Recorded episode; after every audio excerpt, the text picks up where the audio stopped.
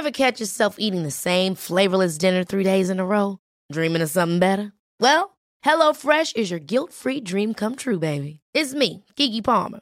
Let's wake up those taste buds with hot, juicy pecan-crusted chicken or garlic butter shrimp scampi. Mm. Hello Fresh. Stop dreaming of all the delicious possibilities and dig in at HelloFresh.com. Let's get this dinner party started.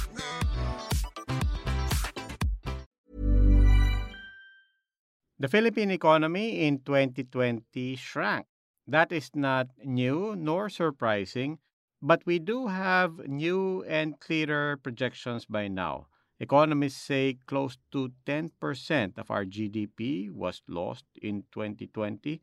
What does that mean? And the DILG says it will limit the amount of COVID 19 vaccines that local government units can buy. Why? Remains a puzzle to a lot of people.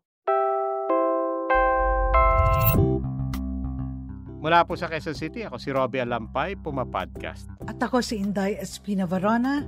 It's January 18, 2021. Ito ang Teka Teka, balita para sa mga huli sa balita. Time flies. We're in the middle of January 2021. But before we get too far ahead into this new year, let's talk about the economy of the past year. By now, everyone is expecting negative growth from the Philippines for the entire 2020. We're still waiting for the fourth quarter and full year figures. Pero wala naman sigurong nag expect na biglang tataas ang performance ng ating ekonomiya at the tail end of that year.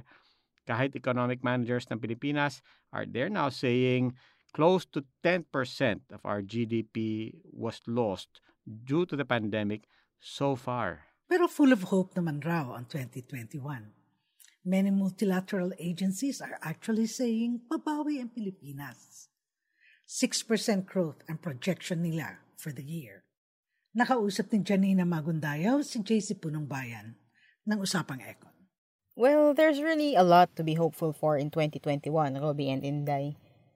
Pero ang kasabihan nga, di ba? Don't count your chickens before they hatch.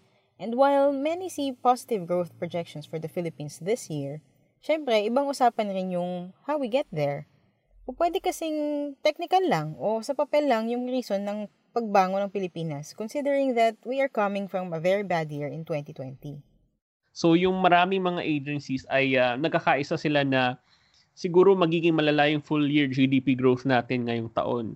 So for example, yung um, gobyerno natin, yung government economies, inaasahan nila na between 8.5 to 9.5% contraction pero inaasahan din nila na 2021 ay uh, magsisimula ng uh, bumangon yung ating ekonomiya ulit kasi of course nandiyan yung uh, easing of the lockdowns and yung uh, looming prospect ng uh, vaccine distribution ano. Kailangan natin i-take into account na itong mga figures na ito, bagamat mukhang maganda yung growth projections next year ay uh, merong base effect ito nakasali. So yung base effect ay uh, nanggagaling kasi tayo sa mababang base kasi nga lumagpak yung ating ekonomiya So, yung uh, konting uh, rebound ay uh, magdudulot ng uh, matinding growth. We also have to keep in mind that these projections are far from being self-fulfilling. May mga curveball pa rin tayo na dapat bantayan na posibleng mag-derail ng mga optimistic expectations na yan. I think first and foremost, nandiyan pa rin talaga yung banta ng virus. Kasi nakikita natin right now, uh, sa maraming mga bansa, for example sa UK na natagpuan yung bagong strain ng COVID-19, ay nagdulot ito ng uh, mga polisiya ng uh, stricter lockdowns uh, kumpara do sa kung ano yung meron sila in the previous months. Pero ang uh, commitment yata ng Duterte administration ay parang ayaw na nila na mag-implement ng mga ganong klaseng uh, strict lockdowns tulad nung na- naranasan natin nung bandang March, April at May last year. Wala sa kamay ng gobyerno yun eh. Kasi kung for example, wag naman sana ay kumalat nga yung bagong strain dito sa Pilipinas ay pwede natin talagang asahan na meron uling panibagong mga lockdowns na mangyayari. So, meron yung uh, epekto ulit sa ekonomiya natin. Mahirap tansyahin yung magiging behavior ng mga tao this year, no? In the light of new developments. Pero there are things pa rin naman that the government, at the very least, can control to help with our economic prospects. Kasi ngayong uh, meron tayong crisis ay napakahalaga ng role ng gobyerno para stimulate yung ating ekonomiya. Um, so lahat tayo nakatutok doon sa 2021 budget kung gaano ba yun uh, ka-effective na mag-spur ng ating economic activity. Base sa mga analysis, yung mga initial analysis ay para siyang election budget. Lumaki yung uh, uh, pondo ng DPWH for example do sa local uh, infrastructure projects. So ito yung mga kalsada, yung mga tulay na yeah, bubuin, bubuin sa 2021 at uh, inaasahan na magiging importante dun sa mga local elections next year. So hindi porket tinapunan mo ng pera yung infrastructure projects ay uh, ma-stimulate na yung ekonomiya via infrastructure development. Importante din sana makita yung uh, economic aid para sa mga mahihirap, sa mga negosyo na nahirapan dahil sa pandemic dahil, dahil ito mismo ay magdudulot din ng uh, waves of consumption throughout the economy. Considering everything that JC discussed, I think we have every reason naman to be hopeful for 2021. Pero syempre, we can always hope for the best, but things can still go sideways. Masyado pang maaga into this year to really have a handle on how things will go. So, we'll remain vigilant for now. Maraming salamat, Janina Magundayaw. Still on the economy, the Bangko Sentral ng Pilipinas announced last week it may cut its policy rate again or further reduce banks' required reserve ratio.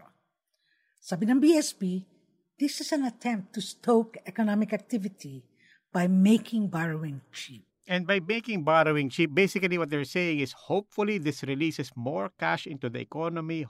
Hopefully, this incentivizes businesses to generate more activity. Hopefully, that generates jobs. Hopefully, that translates to a lot of the economy revving back up and making it better for everyone. The question, of course, is is this working?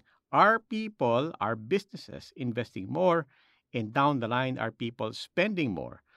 We asked Professor Noel Lecom. He used to teach economics at the Asian Institute of Management. He is now the president of the Pamantasang Dunsod ng Maynila.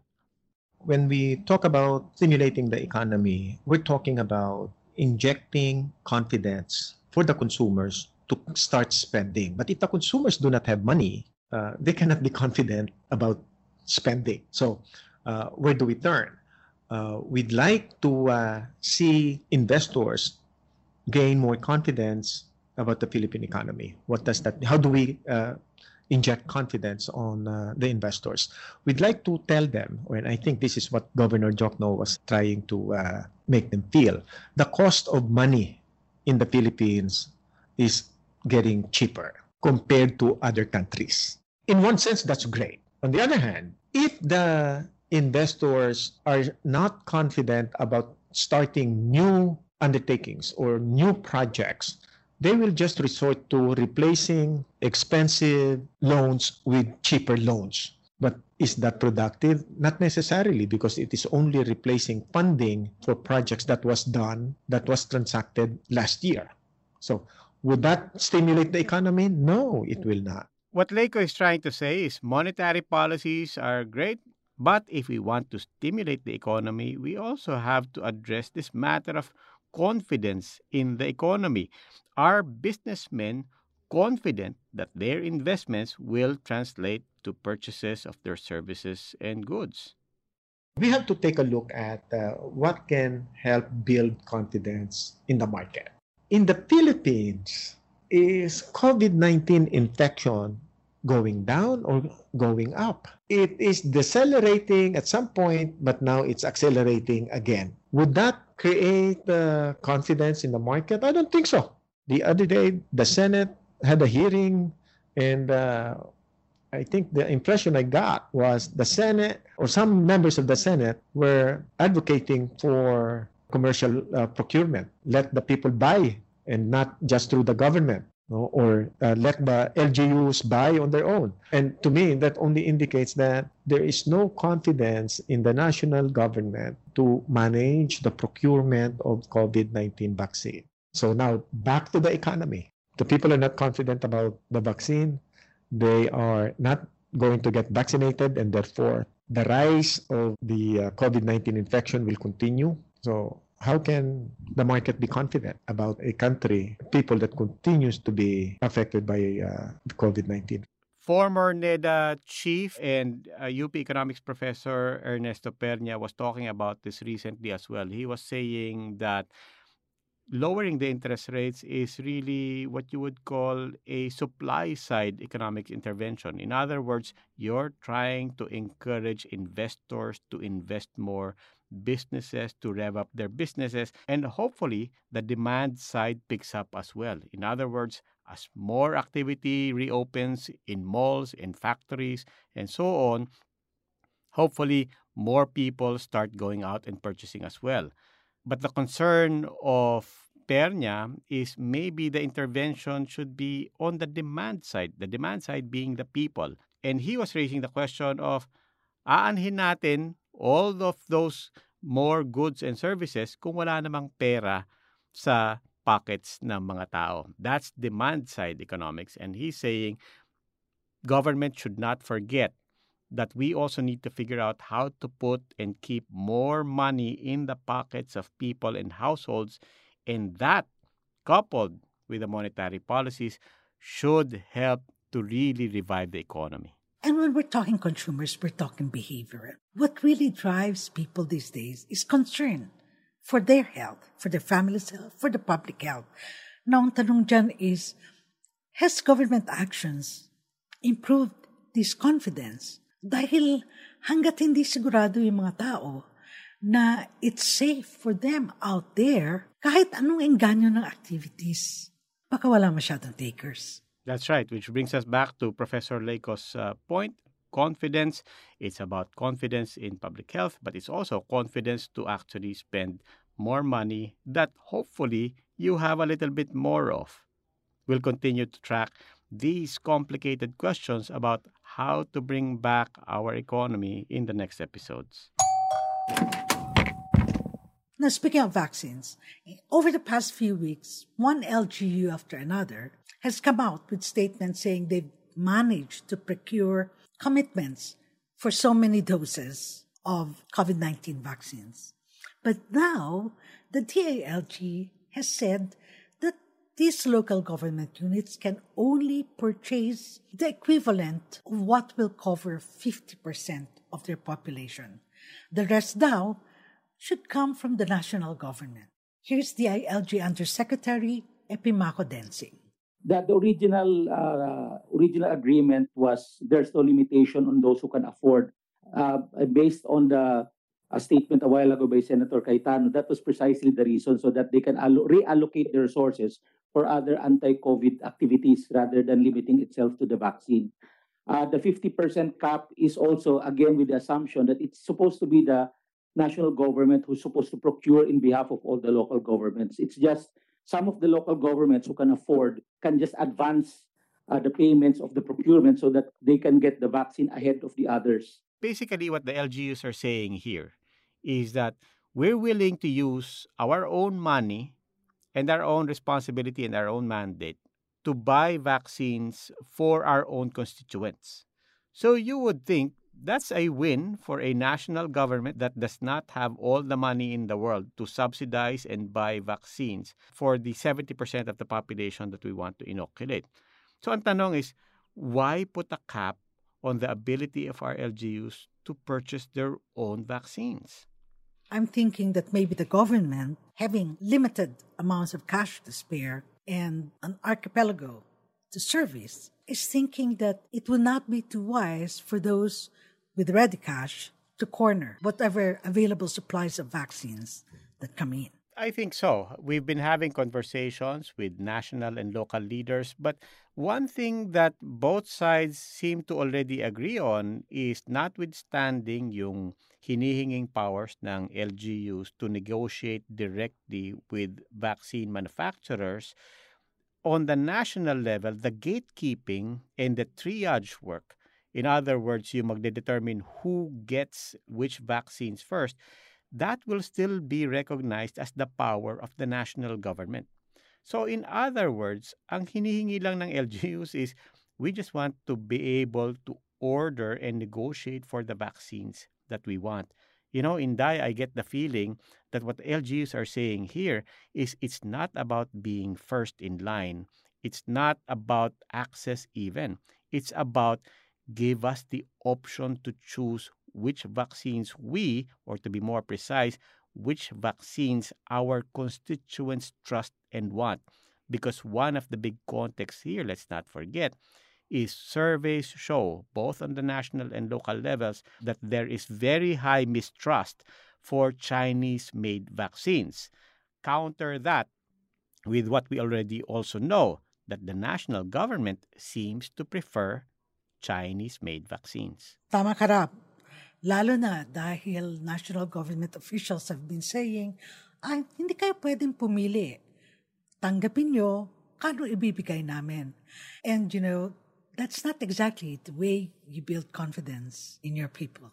That's right. In, in any case, this seems to be something that will continue to be a sticking point between local government officials and our national leaders. We'll continue to monitor. Now, we are near the end of our episode for this Teka Teka. Pero bago tayo magtapos, Inday, do you or our listeners have an idea on who is speaking here? Kung mag-afforestation tayo dito, Salingkogit prominently features. Why? Because aside from its pioneering attributes, it also is a legume and merong mga nitrogen fixing nodule sa kanyang mga root. I think I heard that in one of the Teka Teka podcasts last week, Rob.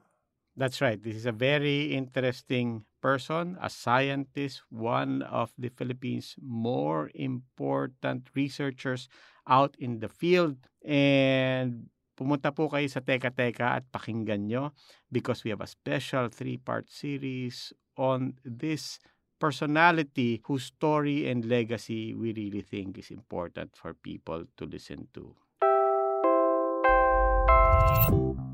So follow our page Teka Teka for more news stories and Puma Podcast for more updates on our new podcasts. Muli, ako po si Robbie Alampay, Puma Podcast. At ako si Inday Espina Varona.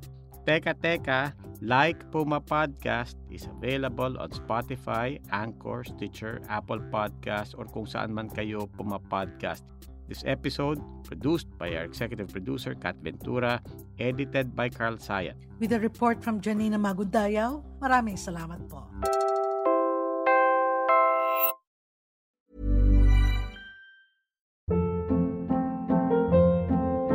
Hold up. What was that? Boring. No flavor. That was as bad as those leftovers you ate all week. Keke Palmer here, and it's time to say hello to something fresh and guilt-free. Hello Fresh. Jazz up dinner with pecan-crusted chicken or garlic butter shrimp scampi. Now that's music to my mouth. Hello Fresh. Let's get this dinner party started. Discover all the delicious possibilities at hellofresh.com.